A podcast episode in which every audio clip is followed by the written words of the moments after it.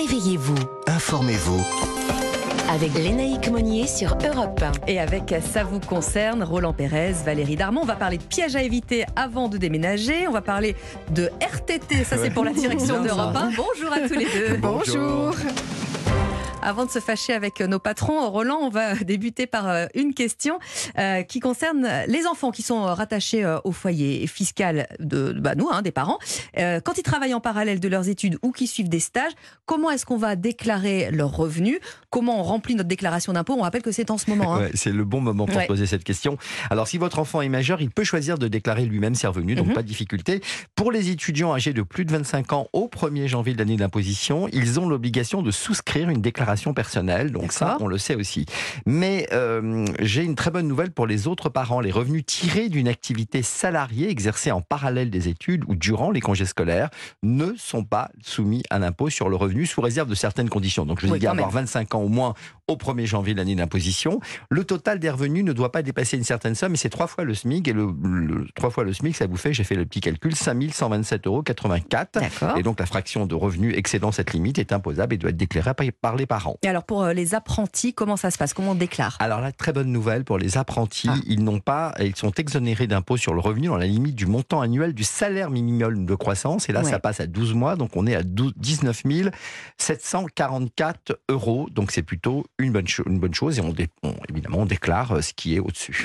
Et Roland, quid des gratifications des stages que les étudiants perçoivent dans le cadre de leurs études ou de leur formation? Eh ben normalement, on devrait leur apprendre à payer des impôts, mais là aussi, on a fait une petite euh, ristourne pour eux et on prévoit que toutes les gratifications versées aux stagiaires pour un stage ou une période de formation en milieu professionnel sont exonérées si elles ne dépassent pas le montant annuel du salaire minimum de croissance. Et bonne nouvelle également pour les bourses accordées par l'État et les collectivités locales sur critères, soci- sur critères sociaux, elles sont exonérées d'impôts sur le revenu. Alors c'est là maintenant, Roland, qu'on va euh, va parler face à face avec la direction d'Europe 1. Les jours de RTT qu'on n'a pas récupérés euh, dans l'année, est-ce qu'on peut les convertir en salaire? Attention à votre réponse. Hein. J'ai encore une très bonne nouvelle Ah, pour vous. pour nous, pour.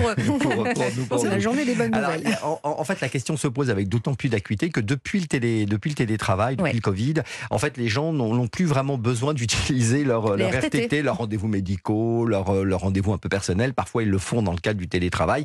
Et du coup, bah, ils ont commencé à accumuler un certain nombre de jours de RTT. Et là, la loi de finances pour 2022 est venue dire, écoutez, les employeurs peuvent monnayer ces RTT, donc peuvent payer à- Peuvent, aux doivent. salariés. Voilà, Ah là vous là avez là compris la subtilité, je peux rien vous cacher. Effectivement, et jusqu'à peu, peu, peu présent, peu d'entreprises ont utilisé ce dispositif faute de demande des salariés qui aussi l'ignorent. Donc il peut y avoir quand même une discussion dans la mesure où c'est aujourd'hui permis. Avant, ça ne l'était pas et aujourd'hui, ça l'est. Et euh, juste, c'était pas présent euh, maintenant. Alors, euh, je, dans le cas où les employeurs payent les RTT, les sommes versées, elles sont assujetties aux mêmes charges, charges sociales et fiscales? Euh, les employeurs vont en fait les payer au tarif de la première heure supplémentaire, soit le salaire horaire majoré de 10% minimum et jusqu'à 7700 euros. Autre bonne nouvelle, les sommes versées à ce titre sont exonérées de cotisations sociales et d'impôts sur le revenu. Et c'est important d'en parler maintenant, hein, parce que les RTT, faut les poser Oui, comme les congés, hein, on a- avant- avant le 31 euh, mai. le 31 mai, c'est-à-dire euh, au tout début de la semaine prochaine. Alors, pas, pour déménager, pas besoin de RTT, parce qu'il y a des congés spéciaux pour ça. hein. Et Valérie, c'est vrai que c'est un petit peu euh, la période en ce moment, les mutations, euh, les changements de vie aussi, mais vous nous dites gare aux arnaques. Effectivement, chaque année, on a 3 millions de Français de tous âges et de toutes origines sociales qui sont concernés par un déménagement, c'est-à-dire que c'est 10% des foyers. En 2019, ils étaient même 8 millions, chiffre le plus bas d'ailleurs de l'Union européenne, mais qui reste tout autant traumatisant parce que le déménagement est placé, après le deuil et le licenciement, parmi les situations les plus stressantes de Ah oui. l'existence. Je ne sais pas si vous avez déménagé autour Oui, de cette mais table. Et comment ça s'est passé Bien. Bien, vous étiez, j'adore vous le étiez déménagement. heureux. Ouais, moi aussi, Ah, je moi aussi. ça Eh ben, moi, euh, je déteste. Moi, je déteste ça. Alors, c'est un événement qui peut même conduire à la dépression. Grâce à Dieu, ça ne m'est pas arrivé. Alors, il est donc primordial de s'entourer de bons professionnels comme ceux de la plateforme Next Stories, cofondée par notre interlocuteur ce matin sur Europe 1, qui s'appelle Julien Bardet. Next Stories, c'est une plateforme de réservation de sociétés de déménagement, un petit peu comme un courtier en déménagement. Julien Bardet nous explique quels sont les pièges les plus fréquents et surtout comment les éviter. Les pièges les plus fréquents qu'on rencontre euh, quand on, quand on déménage, c'est euh, faire appel à une entreprise euh, de déménagement en qui on, a confiance sur le, sur le papier, sur la présentation du devis, à qui on verse en tant que particulier, en tant que consommateur, des arts pour bloquer le prix du déménagement. Et le jour J, l'entreprise n'est pas présente, soit elle a annulé le déménagement de dernière minute parce que elle n'est pas organisée ou, pas très fiable. et dans, dans quand même des cas assez, assez courants. L'entreprise en fait n'existait pas et donc on se retrouve sans solution pour déménager euh, et avec euh, un montant assez conséquent euh, d'art qui représente à peu près 30% de déménagement qui ont aussi disparu dans la nature. Donc, donc on se retrouve vraiment avec une double problématique. Ça c'est vraiment le, le, pire, le pire des scénarios pour, pour les particuliers. Et après on a des sociétés qui existent, qui se présentent, mais on a le risque de d'activités non conformes à la réglementation, avec du personnel non déclaré, avec des assurances qui ne sont pas souscrites et, donc s'il y a un contrôle euh, ou s'il euh, y a des, dommages sur les biens, on se retrouve sans solution, voire parfois avec euh, son déménagement bloqué par les forces de l'ordre parce que euh, on est une, société qui n'est pas déclarée, qui n'a pas de licence de transport et qui ne doit donc pas légalement faire le déménagement.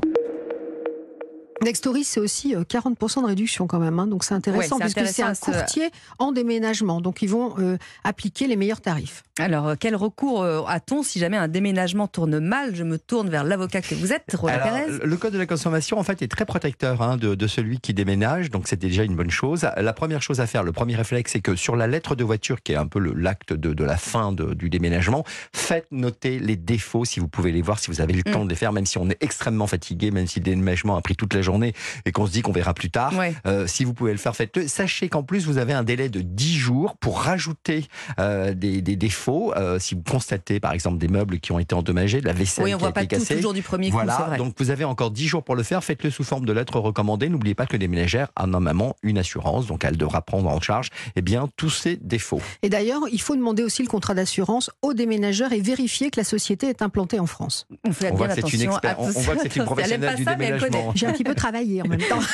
Merci en tout cas à tous les deux. Bon dimanche.